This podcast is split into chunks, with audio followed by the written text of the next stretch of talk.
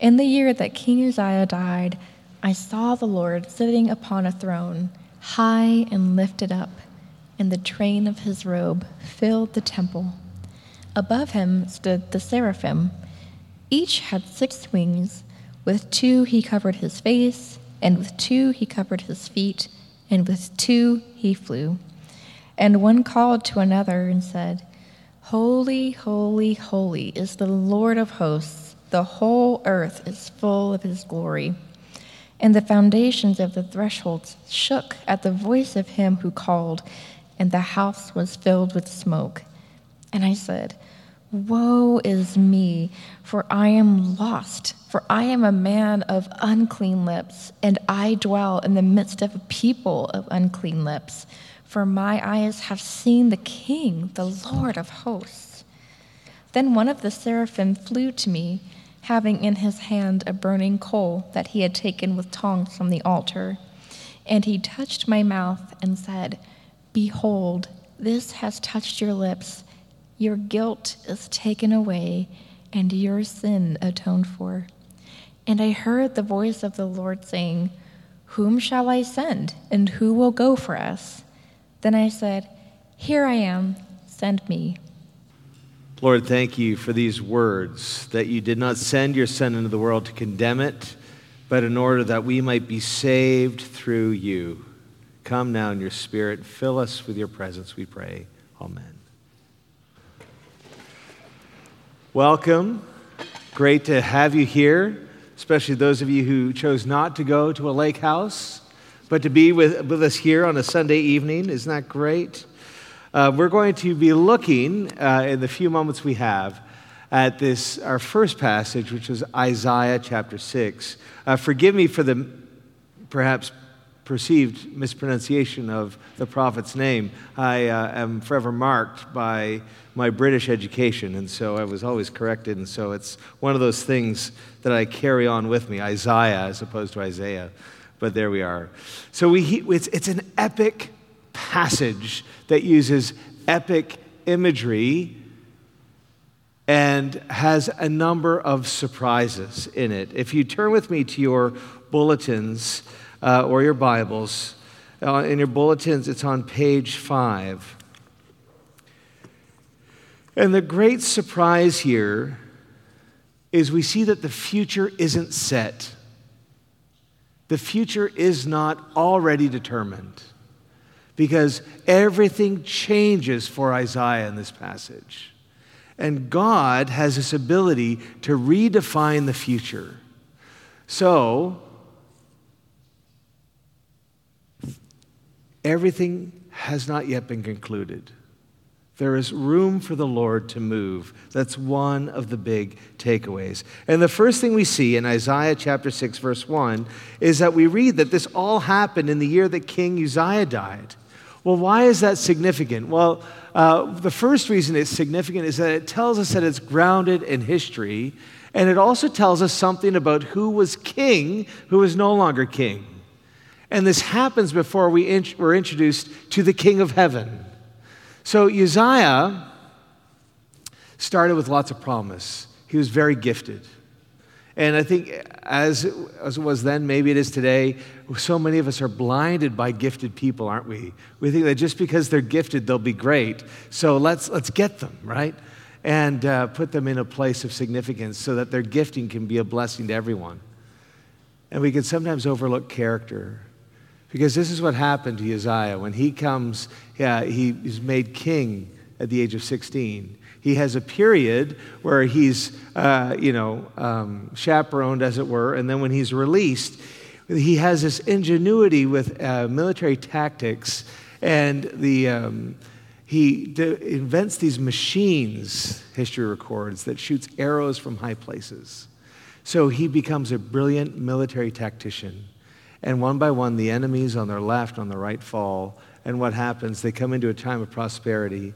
And because of the gifting that's there, and because he's made himself almost a self made man, pride takes hold. And what happens is, is that he commits an unfaithful act because he becomes so pride, he believes that he can do the one thing that's only reserved to the priests. Doesn't matter how good a king you are, you have no business going into the Holy of Holies to burn incense. And yet, this king thinks, I'm above it all. I've done all of this. Of course, I can go in and see God face to face, for I am his equal. And he goes in, and the moment he goes in, he gets struck with leprosy. And in that moment, he loses his crown because a leper cannot be king. And so, in the year when the proud, arrogant king who disrespected God died, so that's, that's, what's that's all what's happened. All of a sudden, he says, I saw the true king sitting upon a throne, which is one of these incredible wow moments. So, children, if you're listening, in your activity bags, I put into most of the clipboards, I may have missed one, a blank sheet of paper. And what I'd like you to do on that blank sheet of paper is draw or write about something that made you go, wow. The first time I truly went, wow, I was a bit older than you. I was 13, and I'd gone whale watching, and I'd seen a whale come up for air, and it was the biggest thing I'd ever seen, and I just went, wow, because I realized how small I was. So, children, go ahead and just think about that, maybe write about it, maybe draw a picture, and I'd love to see them afterwards. And so, what he sees afterwards is wow. This is kind of the epic, cosmic nature of, of, of what the prophet sees. And what he sees is he sees the Lord. And what's he doing? He's sitting on a throne. So the bad king has died. He sees this epic vision of a king on a throne who's high and lifted up, and the train of his robe filled the temple. Above him stood the seraphim. I'm getting to verse 2. So imagine, I don't know if any of you have been to, um, I'm going to get the name wrong. I was, going to call it the Death Star, but it's, you know, where the, where the Cowboys play. Okay, so that's where he's seated and his head just about it just goes you know through the roof and he's seated and the train of his garments roll out from arlington into downtown dallas i mean the scale of this is incredible this is what he sees. He's high and lifted up and the train of his robe is, is massive. And above him above him what, hap- what does he see? He sees seraphim. Now what are seraphim? Well, actually, they're a bit terrifying, I think. They are, um, the Hebrew scholars tell us they're fiery angelic beings. They have six wings, which is figurative, maybe literal. I've never seen one, but to us, it's kind of like this figurative interpretation, which shows us they have remarkable powers because they have six wings. And the reference here is what do they do with these six wings? With two that covered his face, two he covered his feet, and with two he flew. Why is that significant? Here's the significance. Even a perfect, superhuman creature humbles himself in the presence of Almighty God. Even one of these angelic, powerful beings represented by the height of all of ancient Near Eastern art, even they humble themselves before the all holy God. And one called to another and said, Holy, holy, holy is the Lord of hosts. The whole earth is full of his glory. We have this kind of threefold repetition, which intensifies what's being said. And the holiness we're talking about is implies absolute moral purity, but it also implies absolute otherness from anything created. And it also, um, it also denotes the sense of being set apart above the creation. So it's a recognition that the one here is above all else. And then it carries on and the foundations of the thresholds shook at the voice of him who called, and the house was filled with his smoke, with his glory. And uh, glory is a, is, a, is a jargony word in Christian circles. Do, do we even know what it means? I mean, the scholars among us will know.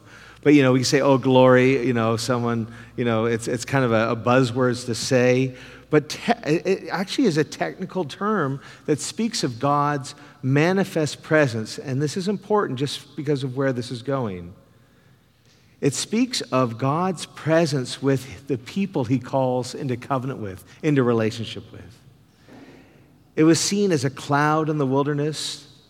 It moved in to fill the tabernacle. When Solomon dedicates the temple, there's such a presence of God's glory that the priests aren't able to do the one thing they're paid to do.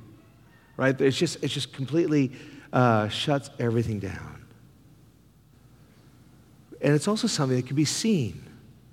And several passages look forward to the day when the Lord's glory would fill the earth in, th- in and through all things. It's incredible, isn't it? The revelation of the Holy One, though, is disturbing. Because the first time, this is the first time that Isaiah speaks in verse 6. And what does he say in verse 5? He says, Woe is me. It's this word woe is, is a lament that comes from deep in the bones, where it's a, a, it's a lament, but it's also a confession of brokenness. It's also a confession of sin, it's a confession of imperfection, and it makes him unfit to stand in the throne room of God. And if you tie it up with what's just happened to Uzziah in recent news, it's, I'm about what happened to the king is about to happen to me because I am not meant to be here. I'm not a priest. Isaiah is a prophet. And this is what he, this is what he means when he says, I'm a man with unclean lips. Unlike the seraphim choir, whose worship is pure, here's someone who's incredibly unpure because they're human. And then he says, I dwell in the midst. I, I dwell in the midst, you see this here, of people of unclean lips. Prosperity had made the people proud, and they'd grown the kind of pride that be, can become a seedbed of injustice. Isaiah's generation is unfit for God. They've lost their way. And Isaiah himself, he recognizes, I'm of these people, I'm no better. But then he says, he carries on, My eyes have seen the king. And he realizes that no one can see God and live. And here's the surprise destruction isn't the fate. Isaiah's humility enables him to receive all that God has for him grace. And here is this incredible thing that happens. One of the seraphim flies down somehow, grabs a coal that's burning, and touches his lips. And the remedy to Isaiah's condition is given to him grace. Grace is personally applied, and God's holiness and glory that filled the space, all that could be tangibly seen, what happens to it? It enters into Isaiah's experience. It enters into him, and all of a sudden, everything is redefined. The experience is redemptive. The greatest rebuke I ever received. Uh, I know we just had a confession, I'll give you another one. Um, I ever had was uh, from the Lord involved a coworker. The year was 2009, so it was before we come to America. So all you know, present company accepted. And, and I had a dream that I believe was from God that, was, that really disturbed me. And in the dream, I saw a coworker who I worked at the church with in a car accident lying in the street dying. And I heard this voice say, What's wrong with this picture here? And in the dream, I said, Well, he's dying in the street. And I heard the Lord say, I'm the giver of life. I can bring him back to life and no, no problem. That isn't the problem. And so I said, What is the problem? He said, and I, again, this voice said, the problem is this coworker is lying, bleeding the street, and you don't care. And then I woke up and I realized that my heart had gotten so hard against this person I was meant to be doing ministry with that it become calloused and hard. And I, I couldn't say that I loved him. Well, I'd say it because you have to say it, right? Because, you know, you're Christians and all. But I'd become proud. How? I'd made the mistake of holding this coworker hostage in my heart for everything he wasn't. And instead of celebrating all that he is, I was holding him, I was counting everything that he wasn't against him. Whereas what we're meant to do in community is to lean in, to use our gifts and strengths to cover and make up for what he isn't.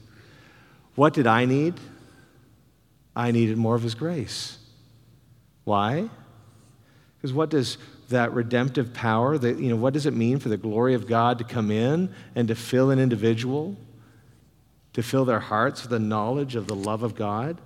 Well, it's, it's gods in the ancient Near East define themselves with certain attributes. And here, the Lord of Lords defines himself as a God who brings grace to his people. Redemptive power, as God uses it, isn't just about breaking even. So we had confession that isn't just about breaking even. It is about taking away what's bad. It is about cleansing, but it doesn't stop there. It's also about strengthening. Redemptive power is the seedbed of courage. It's the birthplace of justice. It's utterly empowering. It leads people from woe to me to here I am, send me. It redefines the future. And when the grace of God comes upon us, we are forgiven for what we've done, and the mercy of God covers our imperfections so that we can then begin to reflect to those around us what's been given to us. Jesus, by his death and resurrection, enables us to be covered by his grace and mercy, which means our sins are forgiven, and suddenly we're able to step into all of our redemptive potential. That's the movement from woe is me to here I am, send me. His mercy covers all that we're not, our imperfections and our inability, inability. And through our prayer and devotion, He leads us into a place of healing and restoration and destiny. And He calls us to live in community with each other. So that's Isaiah 6. And because Isaiah has this experience, this encounter with God's grace, he is able then to speak to the nations. And what does he talk to the nations about? What comes from the rest of the book? A message of over the overruling grace of God. Some of you may know I grew up in a family where my uh, mother uh, was, she recently retired, a, a, federal court judge, and dad, a lawyer. So, you know, that sense of sustained, overruled at the dinner table was strong. And isn't it wonderful to hear that God, as King, through Jesus, in the power of the Spirit, is able to say, overruled whatever the charges against us that we might face, overruled. How? By His grace. So I don't know if that hits home to many of us tonight. Maybe not, maybe so. Maybe just for one or two, there's a sense of, I'd love to lean into more of what the Lord has for me here, or I'd love to experience more of His grace. I'd love to go deeper well, it's, it's it, you know, sometimes the most significant things are incredibly simple. And that's what makes them complicated because we think there ought to be more involved. But I'm going to suggest we just transition with a simple prayer, which is a prayer developed by Ignatius of Loyola, which is incredibly powerful and incredibly simple, which is take and receive, where we ask the Lord to take the things we, that we would be free of. And that in return, the expectation is he would give us something of himself. So I'll lead us, and, um, and if, you, if you feel like you'd like to respond, great. If not, just keep drawing, children. You're doing a great job. Um, and the rest of us, you know, if you felt the Lord's moving in, if not, don't worry. Don't, don't feel you have to join in, but do pray for, for those of us here who do feel led to respond to what the Lord might be saying, the invitation to be filled with the fullness of the glory of God, which is the presence of Jesus by His Spirit, and to receive His gift of grace. So let's pray. And just repeat these words quietly in your own heart so no one hears. Lord Jesus, I come to you and ask that you would take all my sin. Would you take all my weaknesses? Take all my gifting? Take all my strength? Take my hopes? Would you take my dreams? Take all that I am. I give it all to you. And all I ask in return is for the gift of your grace. I ask for the gift of your mercy. I ask for a deeper, heartfelt, intimate knowledge of the love that you have for me. That is enough.